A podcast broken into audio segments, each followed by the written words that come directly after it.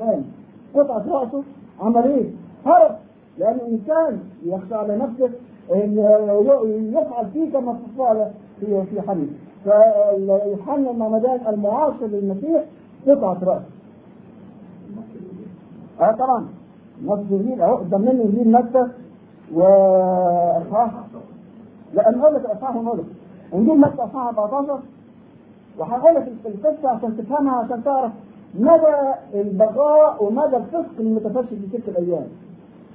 فإن هي أصحاح 14 من عدد ثلاثة إلى عدد 13 فإن هي فإن هيرودس كان قد أمسك يوحنا وأوثقه وطرحه في سجن من أجل هيرودية امرأة فيلبس أخيه لأن يوحنا كان يقول له لا يحل أن تكون لك. ولما أراد أن يقتله خاف من الشعب لأنه كان عندهم مثل النبي ثم لما صار مولد هيرودس رقصت. ابنة هيرودية في الوسط فصارت هيرودس. من ثم وعد بقسم أنه مهما طلبت يعطيها. فهي إذ كانت قد تلقنت من أمها قالت أعطني هنا على طبق رأس يوحنا المعمدان. فاهتم الملك ولكن من أجل الأقسام والمتكئين معه أمر أن يعطى. فأرسل وقطع رأس يوحنا في السن فأحضر رأسه على طبق ودفع إلى الصبية. فجاءت به إلى أمها فتقدم تلاميذه ورفعوا الجسد ودفنوه ثم أتوا وأخبروا يسوع. موقف يسوع إيه؟ فلما سمع يسوع انصرف من هناك في سفينة إلى موضع الخلاء من طريق طيب الحاجة الثانية أن المسيح كان يتميز بمميزات أنه مؤيد من الروح القدس. دي نمرة واحد. بدليل أن الملاك بشر مريم العذراء آه كيف يكون لي هذا؟ لا الروح القدس يحل عليك يبقى كان ممتلئ من الروح القدس الدليل الثاني إن المسيح عليه السلام لما كان في يعني نيجي هنا انجيل لوقا اصحاح أربعة كان بيعلم في الهيكل وبعدين أستاذ منه جماعة الكهنة وشاف إن هو بينادي بيهم فعملوا إيه؟ فامتلأ خد بالك بقى انجيل لوقا اصحاح أربعة عدد 28 وعدد 29 وعدد 30 فامتلأ غضبا جميع الذين في المجمع حين سمعوا هذا فقاموا وأخرجوه خارج المدينة وجاءوا به إلى حافة الجبل الذي كانت مدينة مبنية عليه حتى يطرحوه إلى أسفل. أقول الكلام ده تاني فامتلأ غضبا جميع الذين في المجمع حين سمعوا فقاموا وأخرجوه خارج المدينة وجاءوا به وجاءوا به وهم ماسكينه بايديه وجاءوا به إلى حافة الجبل الذي كانت مدينتهم مبنية عليه حتى يطرحوه إلى اسفل اما هو فجاز في وسطهم ومضى يعني زي هم مسكينه يعني مسكينه ومقبوض عليه ومع كل هذا اختفى اختفى إزاي؟ نيجي في إنجيل يوحنا أصحاح 8 نبص نلاقي نفس المسألة آه إن هم برضه حبوا يعني يلقوا القبض عليه قال لم يسوء الحق الحق أقول لكم قبل أن يكون إبراهيم أنا كائن فرفع حجارة ليرجموه. أما يسوع فاختفى وخرج من الهيكل مجتازا في وسطهم ومضى هكذا هذا ما ما ذاك هيدينا برضو آه نقاط طيبة في الموضوع بتاعنا. أنا بقول إن الأناجيل كل واحد بيروي روايه ليستوي الأمر؟ في متى لما هو جه في إنجيل متى قال إيه؟ قال الذي أسلمه أعطاهم علامة إيه هي؟ أقدس حاجة في الوجود البوسه الحلوة الجميلة اللي هي. القبلة الجميلة كانت قبلة غش. قال لهم العلامة هي إن أنا اقبله دي نمرة واحد آه نمرة اثنين لما نيجي في إنجيل لوقا نبص نلاقي المسيح عليه السلام كان يصلي ويصلي بلجاجة وتفاقم الشر إذا كان الإنسان في ورطة يعني كان إنسان من أسرة كبيرة جدا وفي ورطة أخلاقية أو في ورطة مالية بيبقى في منتهى الرعب ليل ونهار الورطة يعني آه يعني كتم على أنفاسه. فالمسيح كان بيصلي لدرجة إن دمه كان يعني العرق كان دم يعني الجسم كان بيتحفظ الدم. سؤال يا اسمع. سؤال. مين اللي عرفه من العرق الدم؟ اسمع الكلام ما هو هقول الأول؟ ما هو أنا قلت بس معلش لما إحنا بنتكلم بالكلام ده. في إنجيل لوقا اصحاح 22 من عدد 41 وانفصل عنهم أي عن تلاميذ جسم نحو رمية حجر ودفع على ركبتيه وصلى لمين كان بيصلي؟ كان هو الله يبقى مين؟ في في الله ثاني بيصلي إليه وصلى قائلا يا أبتاه إن شئت أن تجيز عني هذه الكأس ولكن لتكن لا إرادتي بل إرادتي. وظهر له ملاك من السماء يقويه. هل الله يحتاج إلى من يقويه؟ عشان هو ليه خلق السماوات والأرض. ده في القرآن وخلقنا السماء والأرض في ستة أيام وما أصاب وما مسنا من لغوب يعني الله سبحانه وتعالى لا, يمكن اطلاقا أن ان أن نخضعه لل- لصفات العبد اللي هي تحت الانسان وظهر له ملاك من السماء يقويه وإذ كان في جهاد كان يصلي بأشد لجاجة وصار عرقاء فترات دم يجرها على الأرض. نيجي إلى الجماعة اللي هم يهوذا وأتباعه آه شادين الحال عاوزين يقبضوا على المسيح لأن ده عاوز يقبض ال 30 اللي اتفضل زي ما قلت أنا في المجلس اللي فاتت إن هي كانت ثمن حمار. فهم شادين الحال وبعدين جه اللي اسمه آه، بطرس آه، بطرس مندفع. فهو طلع سيف عاوز إيه يعني يبين إن هو يبدي المسيح في حياته. وبعدين تيجي الاناجيل تتهم إن هو منكر وتتهم إن هو هرب يعني في ساعة اللي هو لسه ما اتقبضش عليه يعني لسه على البر. فهو طلع سيف وبيضرب أذن عبد رئيس الكهنة مش لا أنا أقدر اطلب من الله 12 جيش من الملائكة. اقرا لك جاي عشان لا تكذبني. فهنا فهنا يقول دقيقة ونص بقى خدت دقيقة ونص بقى لا لسه قدام مني. دقيقة ونص طيب. أتظن أني لا أستطيع الآن أن أطلب إلى أبي فيقدم لي أكثر من اثني عشر جيشا من الملائكة؟ فكيف تكمل الكتب أنه هكذا ينبغي أن يكون؟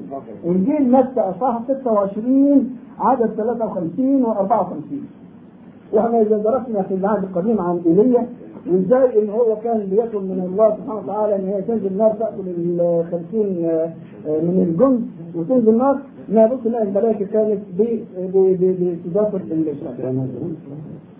نيجي إلى ال- في إنجيل لوقا نبص نلاقي آه، أولا كان المسيح عارف اللي هو هيكلمه والمسيح قال في إنجيل يوحنا أصحاح 8 عدد 40 تطلبون أن تقتلوني وأنا إنسان وأتكلمكم بالحق الذي سمعه من الله.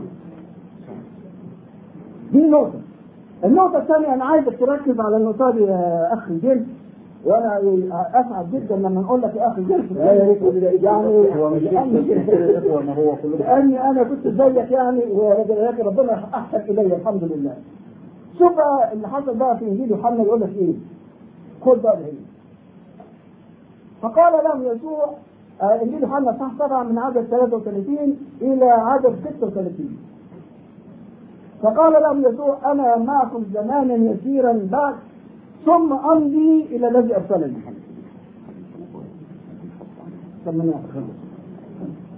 دقيقة إلى الذي أرسلني ستطلبونني ولا تجدونني.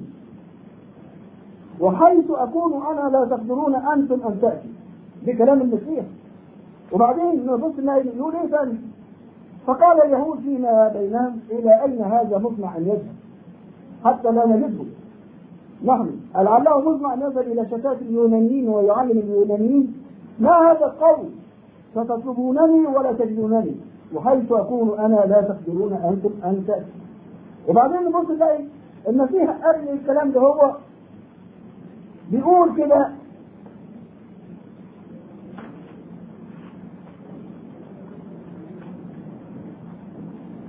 بيثبت استحالة القبض عليه. استحالة القبض عليه هو بيقول هو ده انجيل يوحنا صح 16 من عدد 32 هو ذا تأتي ساعة وقد أتت الآن تتفرقون فيها كل واحد إلى خطته.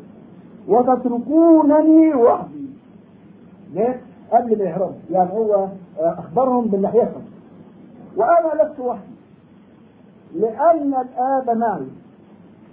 يعني هو بيأكد إن هو مش وحده ولكن الله معه والله لن يتركه على الإطلاق لما نيجي في إنجيل لوقا أصحاح 22 آه، نبص نلاقي يهوذا الاسخريوطي يتقدم وبعدين يبوس المسيح فالمسيح يقول له إيه؟ يتبسط منه ويقول له الحمد لله على السلامة ده لوقا في 22 عدد 48 فقال له يسوع يا يهوذا أبقبلة تسلم ابن الإنسان النقطة الأخيرة اللي أنا هتكلم فيها عشان خاطر الوقت في إنجيل يوحنا أصحاح 18 نشوف الأحداث إيه هي الأحداث. أصحاح 18 نتكلم من من من العدد الأول إلى العدد السادس هناخد ست أعداد. قال يسوع هذا وخرج مع تلاميذه إلى إلى عبر وادي قد- قدرون حيث كان بستان دخله هو وتلاميذه. وكان يهوذا مسلمه يعرف الموضع لأن يسوع اجتمع هناك كثيرا مع تلاميذه فأخذ يهوذا الجندة وخداما من عند رؤساء الكهنة والفريسيين وجاء إلى هناك بالمشاعر ومصاريح وسلاح. فخرج يسوع وهو عالم بكل ما يأتي عليه وقال لهم من تطلبون؟ أجابوه يسوع الناصري قال لهم يسوع أنا هو. وكان يهوذا مسلمه أيضا واقفا معهم. فلما قال لهم إني أنا هو رجعوا إلى الوراء وسقطوا على الأرض. أنا ليا ملاحظة هنا. الملاحظة اللي أنا ح- اللي أنا هأديها هي من صميم كتابات يوحنا. يوحنا في إنجيل اصحاح 20 عدد 30 و 31 بيقول وآيات أخرى كثيرة صنع يسوع قدام تلاميذه لم تكتب في هذا الكتاب. وأما هذه فقد كتبت لتؤمنوا أن يسوع هو المسيح ابن الله ولكي تكون لكم إذا أمنتم حياة آه، حياة باسمه.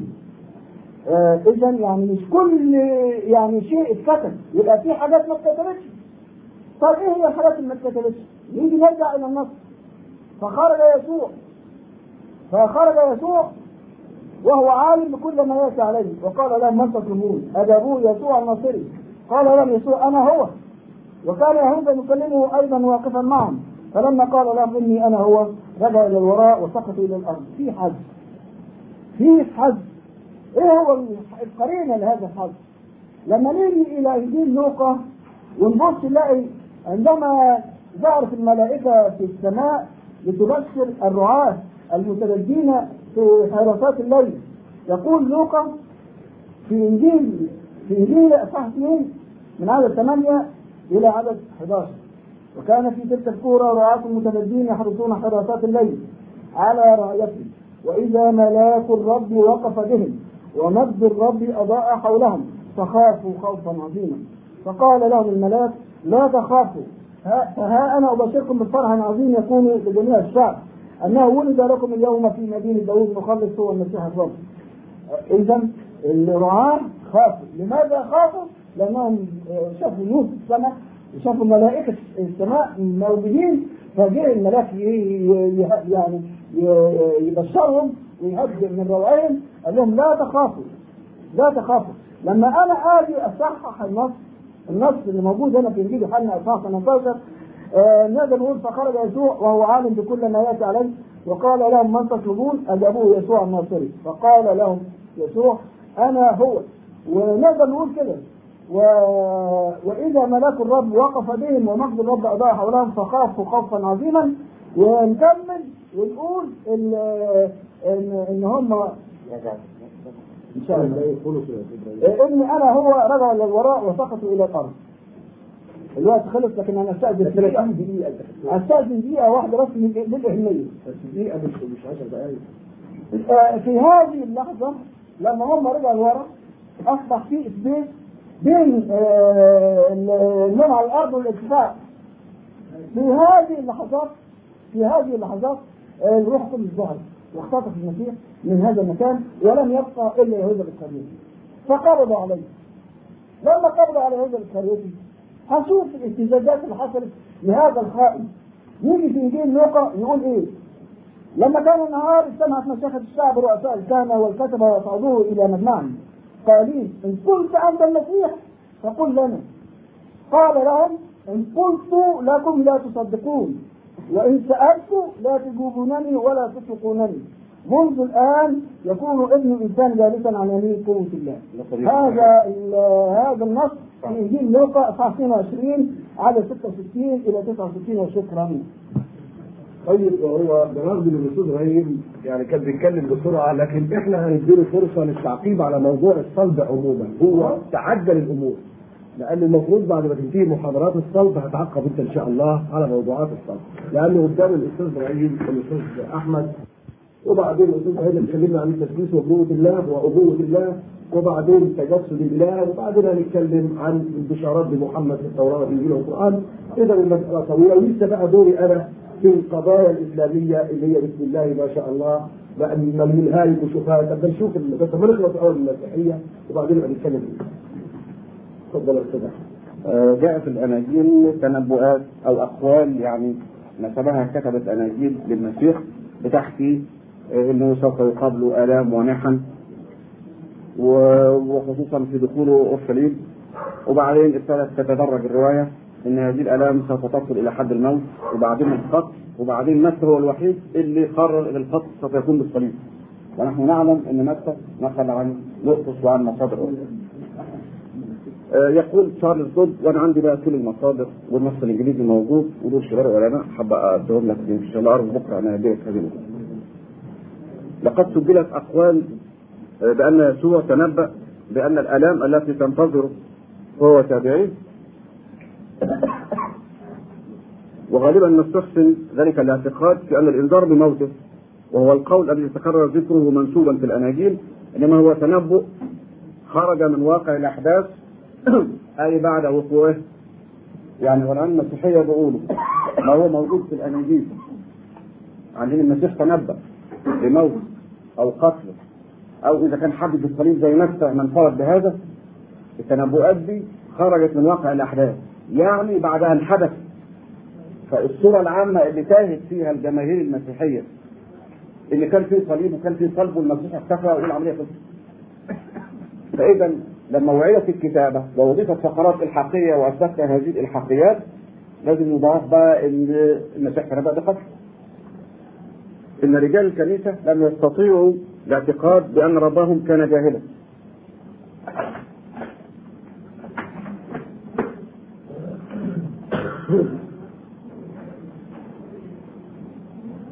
إن رجال الكنيسه لم يستطيعوا الاعتقاد بأن ربهم كان جاهلا بما كان ينتظر. ويمكن التسليم صراحة بأن دقة بعض هذه التنبؤات قد ترجع إلى معرفة الكنيسة من حقائق.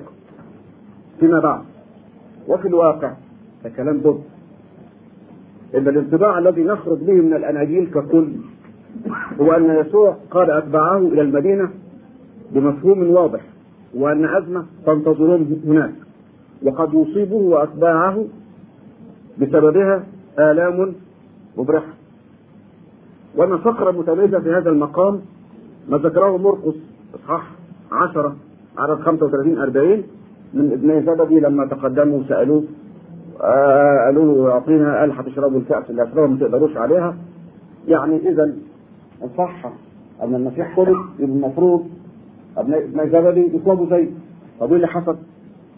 وبالنسبة للتنبؤ بمشاركة الأخوين لسيدهما في مصيره فإنها تعتبر واحدة من التنبؤات التي لم تتحقق معناها الطبيعي.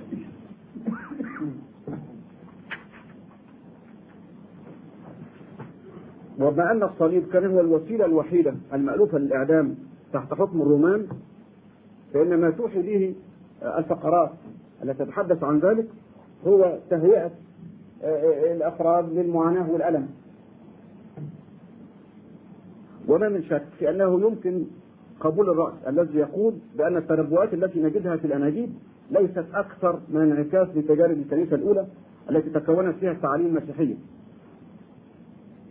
وفضلا عن هذا تظهر بعض الآثار لتنبؤات نسبت ليسوع ولم تتحقق. طبعا وضحنا بالجلسة السابقة يكفي تنبؤ نهاية العالم والحمد لله العالم لسه عايش بعد 19 قرن. بالنسبة للأستاذ إبراهيم مشكورا شال عني موضوع تنبؤ المسيح بنجاته من القتل زي ما قال حيث أكون أنا لا تقدرون أنتم أن تأتوا. وأشياء أخرى من هذا القبيل. وقول الذي قبضوا عليه في لوقا إن قلت لكم لا تصدقون وإن سالت لا تجيبونني ولا تطيقونني. لكن في نقطة بنركز عليها. إن لما الناس تروق مخها وتتتبع كل ما ينسب للمسيح من احتمال موته أو قتله أو تنبؤاته نجد في مناسبات كثيرة أو الغالب إذا كان ده سبعة أو ثلاثة نجد المسيح كان باستمرار بيتحاشى أنهم يمسكوه ويقبضوا عليه. وطبعا كان بيتخذ احتياطات كثيرة. ولما يسمع إن ابتدوا عايزين يمسكوه أو يصطادوه يتخذ إجراءات. طب لو كان المسيح يعلم الغيب يتخذ إجراءات ليه؟ ما هو ما هو الاحتياطات دي إما إنهم هيمسكوه أو مش هيمسكوه. فبصفته يعلم الغيب يعلم إن نهايته هتيجي في يوم معين يبقى إذا ما فيش هذه الاحتياطات. لأن الإنسان الجاهل بمستقبله زينا كلنا هو اللي بيتخذ الاحتياطات عشان يدرع عن نفسه الخطر الادنى. لكن إذا تصورنا إن المسيح كإله متأنس أو الاقلوم الثاني أو مش عارف إيه وعنده مقدرة بالغيب وما ينتظره واذا كنا حتى قدرنا إنه عارف إنه هيقتل في يوم معين إذا لا داعي لهذه الاحتياطات. إنما هذا الذكر المتكرر لاحتياطات النجاة من الموت يوحي قطعا المسيح إنسان بشر يجري عليه ما يجري على الناس وهو يجهل ما ينتظره الغيب وأنه في كل فرصة كان يرجو أن تجاب عنه هذه الكاس وأن ينجيه الله.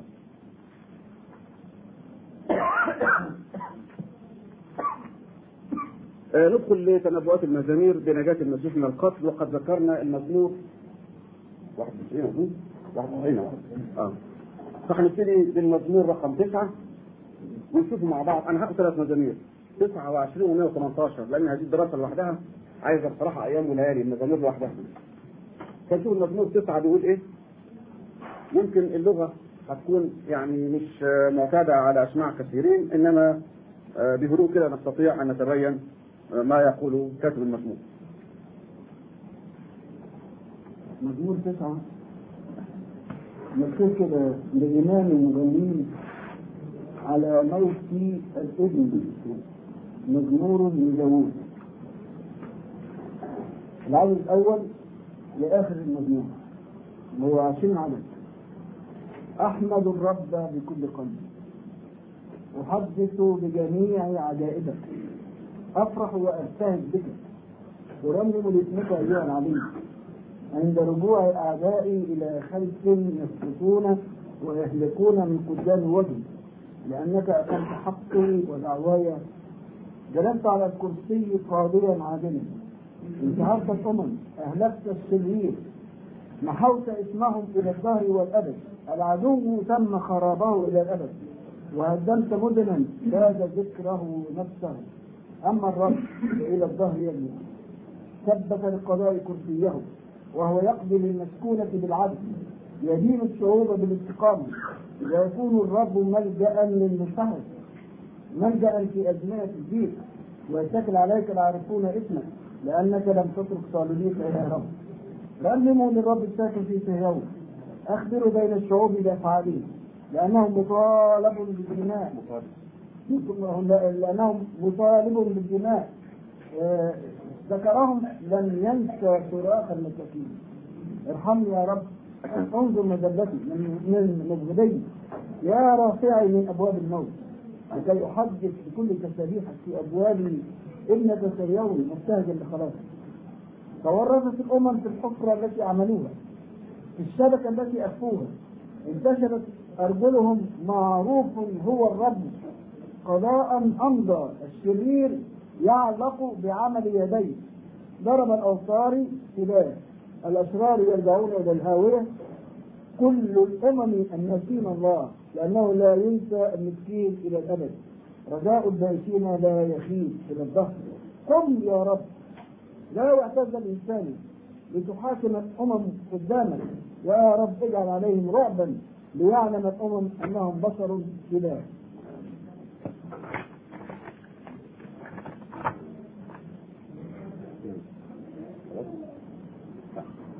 في الواقع فهم هذا المضمون. يقتضي إن كل واحد يكون عنده نسخة وفاتحها لأن الكلام متردد ورا بعضه. إنما هركز على نقط آه، ذكرت هنا والنقط المهمة وهعيد الفقرات اللي تسعة.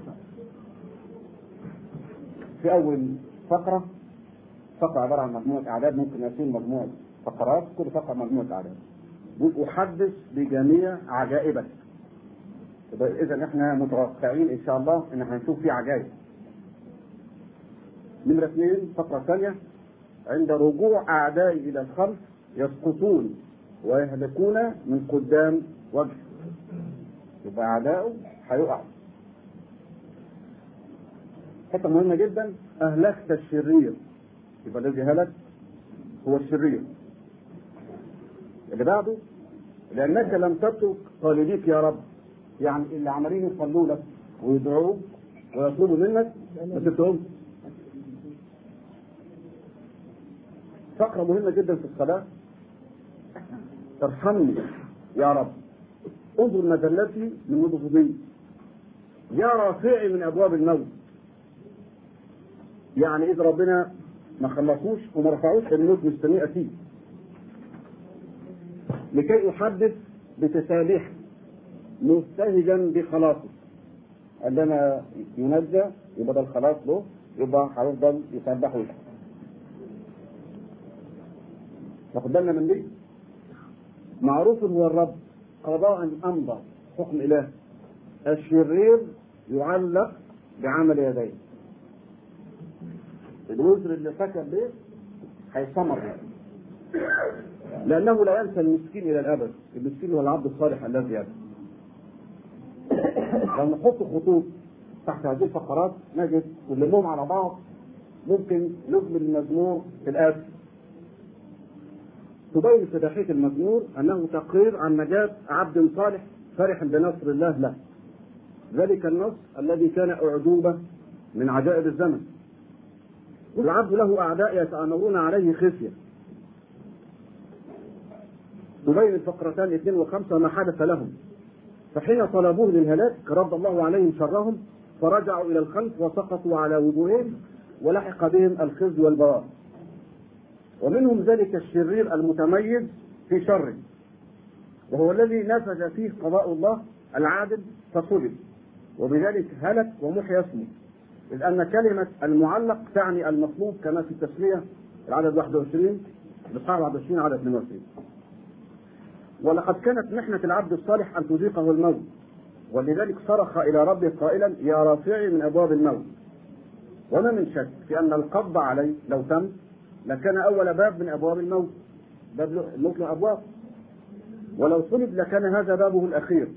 الذي لو دخله فلا مناص له بعد ذلك من أن يصبر عليه الموت. ومن شك في أن نجاته برفعه إنما هي عقوبة إلهية لا يملك أمامها إلا التسبيح والترنيم. وقد اختتم المزمور الفقرة الأخيرة بمفتوح به وهو التأكيد على الاستجابة للعبد الصالح وتحقيق رجاء. وقد اقتبس يوحنا من هذا المزمور في 18 إصحاح 18 عدد 6 حين وصف ما حدث الذين جروا القبض على المسيح فقال رجعوا إلى الوراء وسقطوا على الأرض. كذلك استخدمه كاتب الرسالة إلى العبرانيين. في إصحاح خمسة على السبعة عندما تكلم عن تضرع المسيح للإله القادر أن يخلصه من الموت وسمع له من أجل تقواه. اذا يقرر كاتب رساله العبرانيين أن المسيح تضرع إلى الله إلى الله أن يخلصه من الموت فاستجاب له من أجل تقواه. من يجرؤ يقول إنه أي يا رب نجيني من الموت وبعدين قتل ومات على الصليب يبقى تحطمت النبوات بهذه الصورة. بقي حاجة بسيطة بالنسبة لكاتب رساله العبرانيين وهي لو فتحنا آه العهد الجديد آه طبعة البروتستانت نجد العنوان كالآتي الرسالة العبرانية. لو وجدناها نفتح طبعة الكاثوليك نجد رسالة بولس الرسول العبرانية. اشمعنى الرسالة العبرانية في البروتستانت بالذات؟ هي اللي سابوها كل رسائل العهد الجديد في الجديد مكتوب. انجيل حسب متى حسب مرقس يوحنا رسالة بطرس الأولى رسالة يعقوب رسالة إلى آخره. لأنهم يا سادة مختلفين إلى الآن من هو كاتب هذه الرسالة. الصفحات عنوان الرسالة مباشرة. لو تفتح الفهرس تفتح الفهرس تفتح الفهرس الكتاب المقدس. حسب بروتستانت تجد فقط يقول الرسالة العبرانيه هي الوحيدة التي لم يذكر لها مؤلف. لماذا؟ لأن العلماء مختلفين حتى هذه اللحظة من كتب هذه الرسالة. بعضهم يقول بولس والبعض لا يقول بولس الكاثوليك آخر ما بينهم راحوا كاتبين رسالة القديس بولس أو بطرس الرسول رسالة بولس الرسول العبراني. إحنا فات 2000 سنة ولسه مش عارفين الكتاب يبقى واضح من هذا المزمور إن الصلاة بعد مر بمحنه اعداؤه اتهزأوا ورجعوا إلى الوراء نجاه الله بعقوبة والشرير علق بعمل نيجي للمزمور 20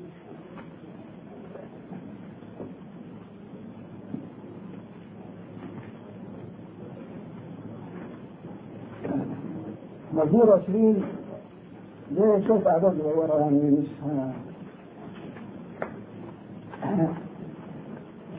ليستجب لك الرب في يوم الدين.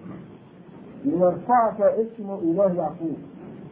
ليرسل لك عونا من قدسه ومن صهيون ليعبدك ليذكر كل تقديماتك ويستثمن محرقاتك إله ليعطيك حسب قلبك ويتمم كل رأيك.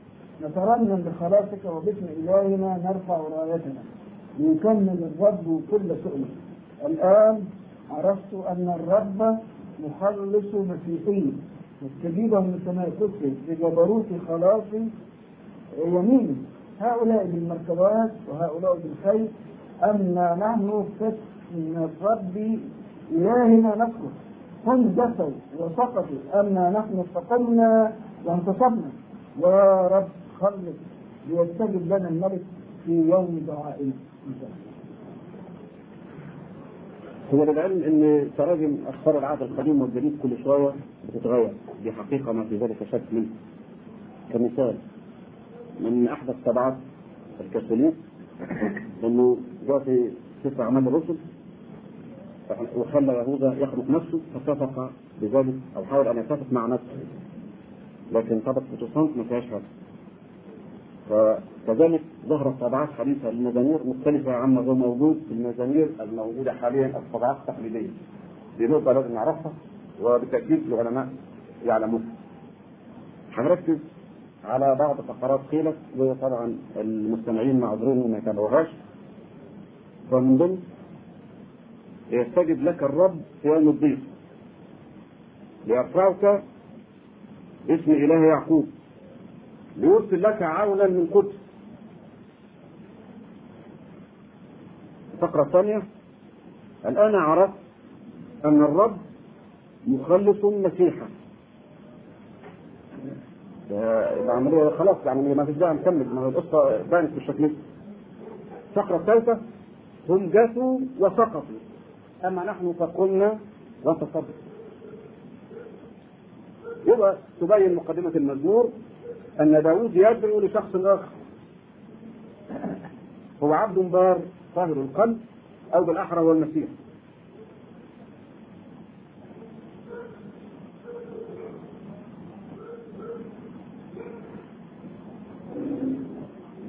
وقد سبق أن تنبأ عنه في المزمور رقم اثنين عندما قال لماذا ارتجت الأمم وتفكر الشعوب في الباطل؟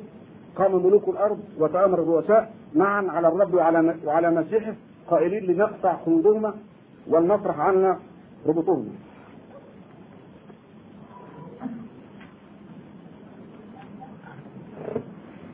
وحين يجد الجد وتكاد تكتمل حلقات المؤامرة تتدخل ذراع الرب أو يد الرب رمز للقوة فتفعل اعاجيب وتخلص المسيح وانذاك يسقطون على الأرض من هول الصدمة كما وصفهم يوحنا لحظة محاولة القبض على المسيح. أما هو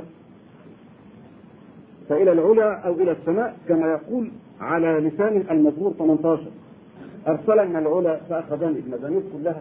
جهود تتنبأ بنجاة المسيح وهلاك يهود ولذلك شكل لما ربطها مع بعض وراح أحاول أجيبه في الآخر. لأن إحنا اخترنا ثلاثة فقط نتكلم بهم عشان الوقت. فنجد المزمور 18 بيقول إيه؟ ارسلني العلا فأخذني. ده يعني تفسير يا اخوان طبعا اخر فقرة أو فقرة الهامه قال أنا عرفت أن الرب مخلص مسيحا يبقى اطمئن داوود على حدوث النبي. لكن بعد ذلك المزمور 18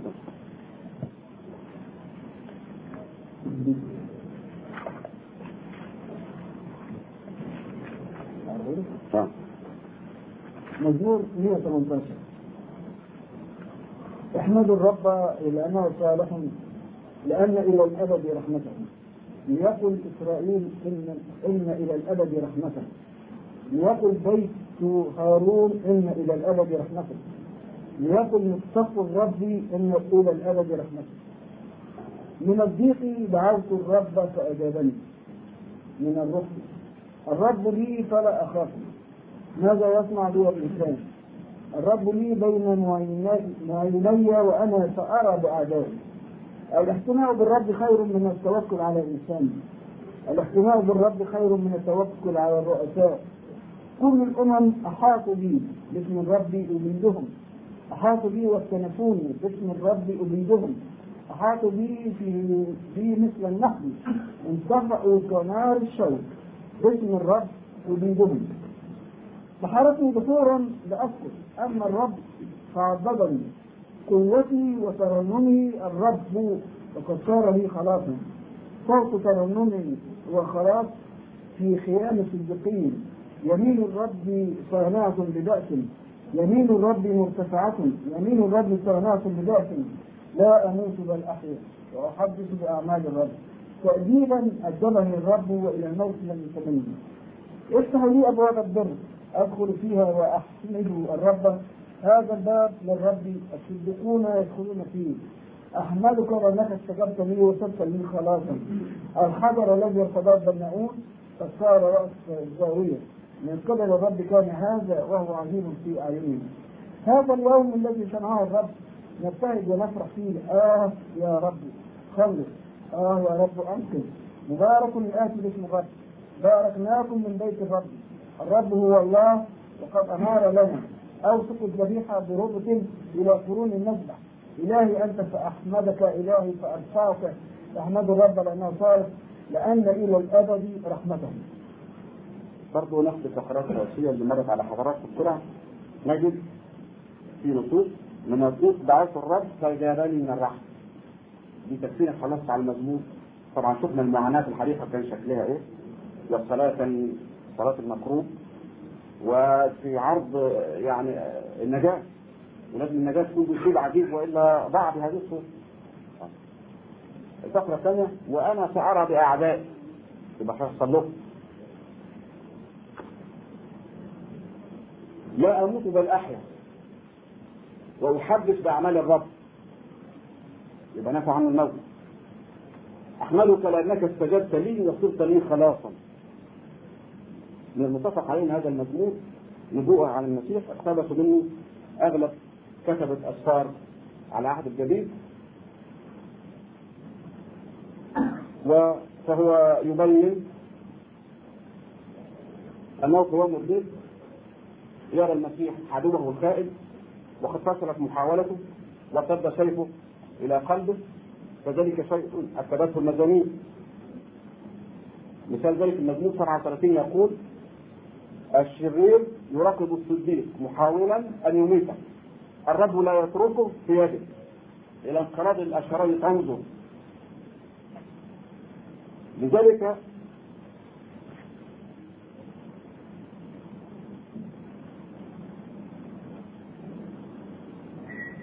لقد سقط يهوذا لأنه شرير والشرير هدة الصديق ومكان المستقيمين الغادر كما في الأمثال إصحاح 21 18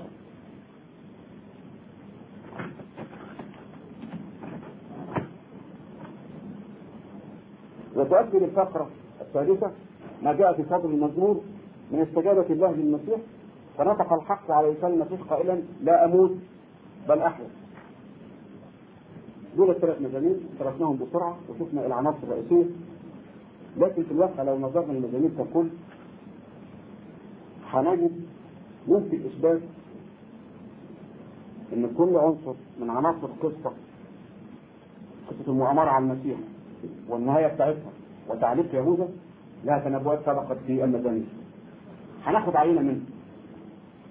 أول حاجة يتآمر الرؤساء اللي هم الكهنوت اليهود على المسيح لقتله والتخلص منه.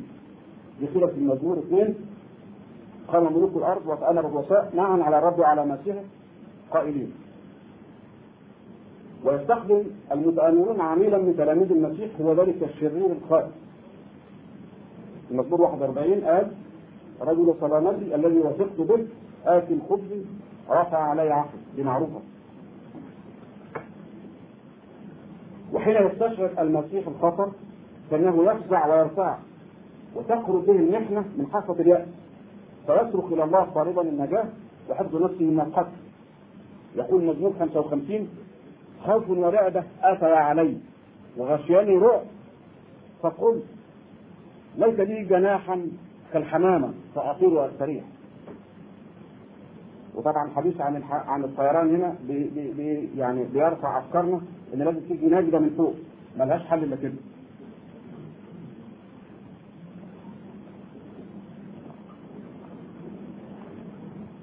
ثم يدعو المسيح على تلميذه الخائن بالهلاك. ليأخذ الشيطان عن يمينه. إذا حكم ليخرج مذنبا وصلاته لتكن خطية لتكن أيامه قليلة وظيفته ليأخذها آخر آخر. ويستجيب الله دعاء المسيح لنفسه بالنجاة. فتفشل المؤامرة ويحفظ الله عليه حياته. يقول مزمور 41 في يوم الشر ينجيه الرب. الرب يحفظه ويحييه يرتبط في الأرض ولا يسلمه إلى مرام اعدائه المزمور 33 الرب ابطل مؤامرة الأمم. لاش افكار الشعوب أما مؤامرة الرب فإلى الأبد. تثبت كما يستجيب الله دعاء المسيح على التلميذ الخائن فتنقلب عليه مؤامرته ويتجرع ذات الكأس التي شارك في تجهيزها لمعلمه يقول مزمور 57 سدد نحوه آلة الموت هو ذا ينخض بالإثم سقط في الهوة التي صنع يرجع تعبه على رأسه. البير اللي حفره يأتيه فالبير كان صليب فهو صلب. إلى انقراض الأشرار تنظر. سيفهم يدخل في قلبه؟ وقصيهم تنكسر مزمور 37 وتكون وسيلة نجاة المسيح من القتل أمرا عجبا. إذا رفعه الله إلى السماء فلا يمسسه سوء. يقول مزمور 91 مر بنا يوصي ملائكته بك لكي يحفظوك. في كل طرق. على الأيدي يحملونك لئلا تصدم بحجر رجلك. أرسل المزمور 57 أصرخ إلى الله العلي إلى المحامي عني. يرسل من السماء ويخلصني.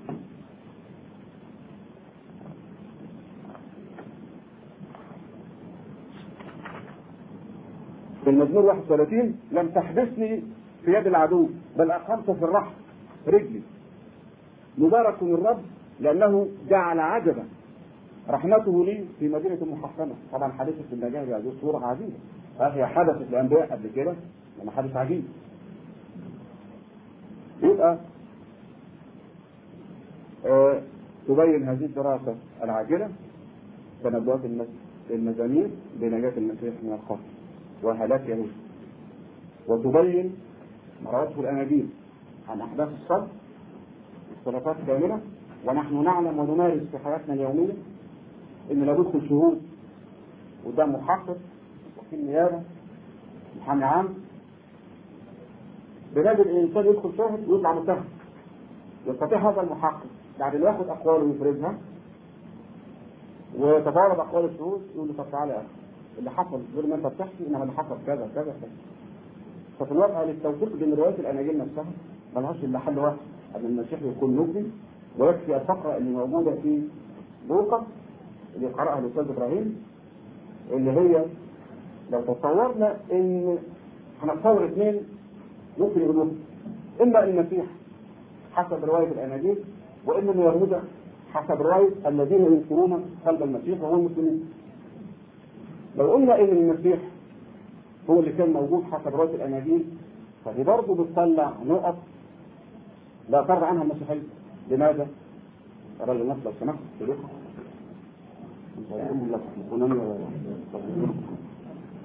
يقول خشاع 22 من عدد آه، 66 ولما كان النهار استمع اي اي محمود ولما كان النهار استمعت مشيخة الشعب رؤساء الكهنة والكسرة وأصعدوه إلى مجمعهم قائلين إن كنت أنت المسيح فقل لنا فقال لهم إن قلت لكم لا بقوة الله. اللي قال ديت المسيح كما تقول أناجيل. ماذا نخرج منها؟ نخرج منها إن هذا الذي قبضوا عليه وبيستجوبوه كان في يلح الحاح قوي انهم يطلقوه يرى فقرة ونصب لكم. وإن قلت لكم لا تصدقون وإن سألت لا تجيبونني ولا تطلقونني يبقى اذا أي قول بأنه جاء ليقدم نفسه أو يقدم نفسه فدية ينهار هنا إذا كان هو ده المسيح يبقى هو الراجل ما كانش عايز يموت إحنا هنموت إزاي بس؟ وإذا كان ده الإله المتأنس أو ابن الله أو أي صورة من هذه الصور فبهذا الوضع يبقى خطيئة البشرية تضاعفت ملايين المرات طيب. لو تصورنا إن المتحدث هو يهوذا هل تمشي معانا نشوف. طبعا واضح إن يهوذا لو كان هو اللي قبضوا عليه طبعا عايز يهرب يبقى لو قلت لكم ان أنا مش المسيح هو عارف إنهم عايزين المسيح. لو قلت لكم ان أنا لست المسيح لا تصدقونني ولا تطلقونني. النقطة مهمة. المنذ الآن؟ ثاني؟ منذ الآن ترون ترى ابن إنسان جالس عن يمين هو طبعا يهوذا في هذه اللحظة. يعني لا شك إن أصابه ندم يغطي الكرة الأرضية. وعرف حقيقته. وشاف المسيح مرفوع عشان قال منذ الآن. لكن أنا هيمر علينا بعد كده ساعات ويوم. ونجد إن المسيح موجود بين الناس. فهو قال منذ الآن لأن هو رج هو يقيني عرف الان أنا قلت وخدت الثمن ده جزاء المسيح المسيح صعد وقبض على يهود. صعد فين؟ إلى يمين الله. طبعا تعبير يمين الله ليس معناه مكان ولا إنها معناه إلى رحمة الله بعيدا عن الأرض. اظن دي واضحة. يبقى إذا كان المقبول عليه المسيح يبقى ما جاء يرجع لنفسه. إذا كان يهوذا يستقيم الكلام لأن الكهنوت والشعب بعد كده شاف هذا المقبول قعد معاهم ساعات ولا يتحقق فيه منذ الآن.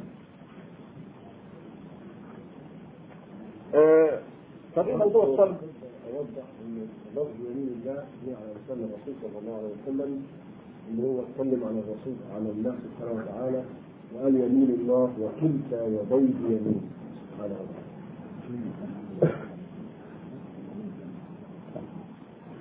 آه أنا عاوز ادخل الجمهور اللي إحنا قاعدين فيه ده. وهنقول قصة بسيطة يعني ما تاخدش دقيقتين لما تخلص الاسم احمد لما أنا سجلت ما هو في آه كنت في سوهاج. وبعدين آه في ندوه دينية بس ندوه دينية إسلامية. الذي في دي إسلامية مسيحيه ما وبعدين في الندوه دي هي آه الأخ اللي أنا كنت اللي هو داعيني جاب واحد من الجماعة القساوسه اللي هم المسلمين وعلى اعتبار إن هو يخش معايا في جبل آه ويشوف أنا هعمل إيه. بعدين الأخ أخذته العزة بالاسم وقال لي إزاي أنت تسيب المسيح؟ المسيح ده هو اللي فداك قلت له إزاي؟ قال لي مش جاي في انجيل يوحنا وكما رفع موسى الحية في البرية.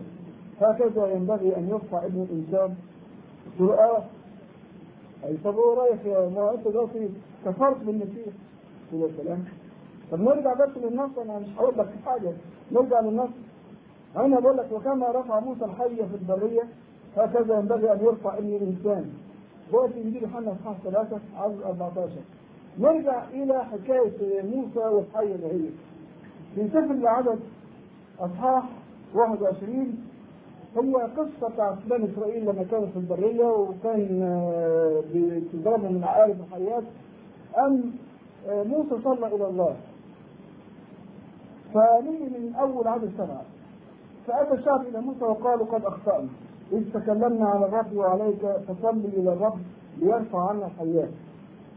فصلى موسى لأجل الشعب فقال الرب لموسى اصنع لك حية محرقة وضعها على راية فكل من يضرب ونظر إليها يحيى فصنع موسى حية من نحاس ووضعها على راية فكان متى لدغت حية إنسانا ونظر إلى حية نحاس يحيى ده الكلام ده في سفر عدد أصحاح 21 من عدد سبعة إلى عدد تسعة فأنا قلت له هنا في الجزء اللي أنا قريته ده.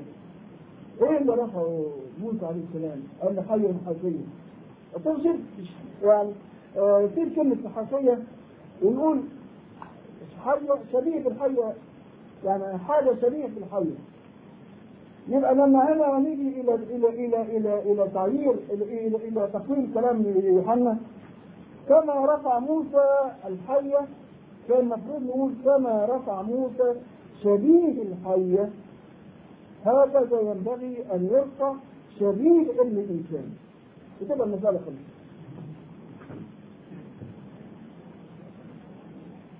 لا، ال- ال- ال- الصلب مهم ليه في المسيحية؟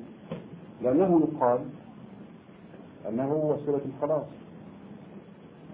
وهو عمل ابتلاء والكفارة طب هل الأناجيل بتقول كده؟ هل مع هذه الاختلافات؟ يوصل للمسيح هذا الكلام؟ نجد القصة دي طبعا كل واحد يحفظ الكتاب المقدس أو العهد الجديد عارفها. آه، بينما كان المسيح يسير خارجا تقدم إليه واحد وقال أيها المعلم الصالح أي صلاح اعمل تكون لي حياه ابديه يبقى اذا ده راجل إسرائيلي من اللي جاب المسيحيين بيسألوا أعمل إيه عشان أحقق الخلاص أو أهرب من الدينون. فقال له لماذا تدعوني صالحا؟ ليس أحد صالحا إلا واحد وهو الله. دي أول حاجة المسيح حدد موقفه بين يدي الله. الذي له المثل الأعلى فقط هو الله. إنما المسيح لا. نمرة اثنين ولكن أردت أن تدخل الحياة فاحفظ الوصايا. فقال له آيات الوصايا فقال يسوع لا تقتل لا تزني لا تسرق لا تشهد بالزور أكرم أباك وأمك وأحب قريبك كنفسك طبعا الوصايا دي موجودة في عند موسى فقال له الشاب هذه كلها حفظتها منذ حدثت فماذا يعودني بعد؟ فقال له يسوع ان أردت أن تكون كاملا فاذهب وبيع أملاكك واعط الفقراء فيكون لك كنز في السماء وتعالى اتبع حد جسد الطريق هنا؟ لا. والكلام ده يتفق عليه المسلمون والمسيحيون إن توحيد الله وعمل الصالح لكن فلسفة الصبر دي أدخلها بولس ما في ذلك شك وبولس له مسيحية تخالف مسيحية المسيح ما في ذلك شك وعلماء يعني المسيحية قتلوا هذه المسألة بحثا ولا يتسع المجال لذكرها. نمرة اثنين نأخذ مثال ثاني أو حديث ثاني يوم الدينونة تكون النجاة بالعمل الصالح بعيدا عن الصلب وفلسفاته. يقول الملك الذين عن عن يمينه تعالوا ارثوا الملكوت المعد لكم منذ تأسيس العالم. لأني جوع فأطعمتموني كنت غريبا آويتموني إلى آخره. فيجيبه الأبرار حينئذ قائلين يا رب متى رأيناك جائعا فأطعمناك أو عطشانا فسقيناك إلى آخره. فيجيب ويقول لهم الحق أقول لكم بما أنكم فعلتموه بأحد إخوات الأصاغر فبي فعلت وعكس هذا بالنسبة للأشرار إنهم مش هيعملوا طيب يبقى إذا عشان الإنسان يخلص مفيش حاجة اسمه يؤمن بالصليب والاسم يخلصه. لازم يؤمن بالله الواحد الأحد حسب الناموس ويعمل صالح. والكلام ده نقط التقاء بين الإسلام والمسيحية ولا تحتمل جد. يقول يعقوب في رسالته من رسائل أصحاب العهد الجديد أن الإيمان بال- بالله الواحد لابد أن يصحبه عمل صالح. وغير كده الاثنين مع بعض الاعتماد على أي حاجة أخرى ما تنفعش. ماذا يقول؟ أنت تؤمن أن الله واحد حسنا تفعل. والشياطين يؤمنون ويقشعرون ولكن هل تريد أن تعلم أيها الإنسان الباطل أن الإيمان بدون أعمال ميت؟ بالأعمال يتضرر الإنسان لا بالإيمان وحده. ويتفق المسلمون على هذا المبدأ. كذلك يقول إن الديانة الطاهرة النقية عند الله الآب هي هذه استقال اليتامى والأرامل بضيقين وحفظ الإنسان نفسه بلا دنس من العالم. ما في سوى للقليل ولا التسليس دي مسائل يعني متفق عليها وواضحة. بهذا نكون قد انتهينا من قضية الصلب وإن شاء الله نبحث قضية القيامة والظهور والظهور إذا كان هناك وقت طيب بنشكر الاستاذ أحمد على هذه المحاضرة وبعدين بنضع في الآخر مجموعة من الأسئلة حول الصلب والفداء وهي موجهة لإخواننا ولعلنا نجد إجابة عليها إن تيسر الوقت في الجوله الأخرى اللي هي بعد ما ننتهي جولتنا يبداوا يشوفوا لنا هذه الأسئلة وهي حول الصلب والفداء. السؤال الأول ادعى المسيحيون أن صلب المسيح كان لتحقيق العدل والرحمة وأي عدل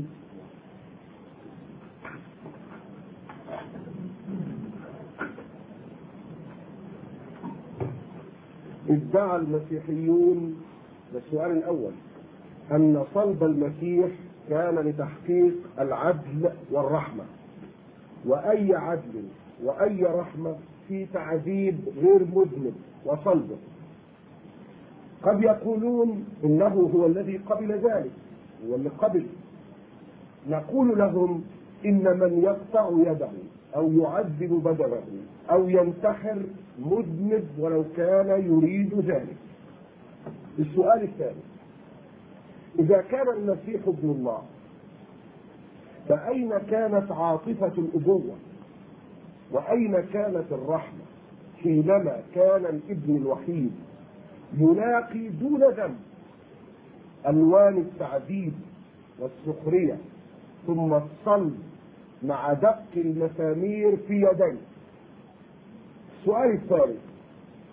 ما هي صورة أو تصور المسيحيين عن الله جل في سماه؟ الذي لا يرضى إلا أن ينزل العذاب المهين بالناس.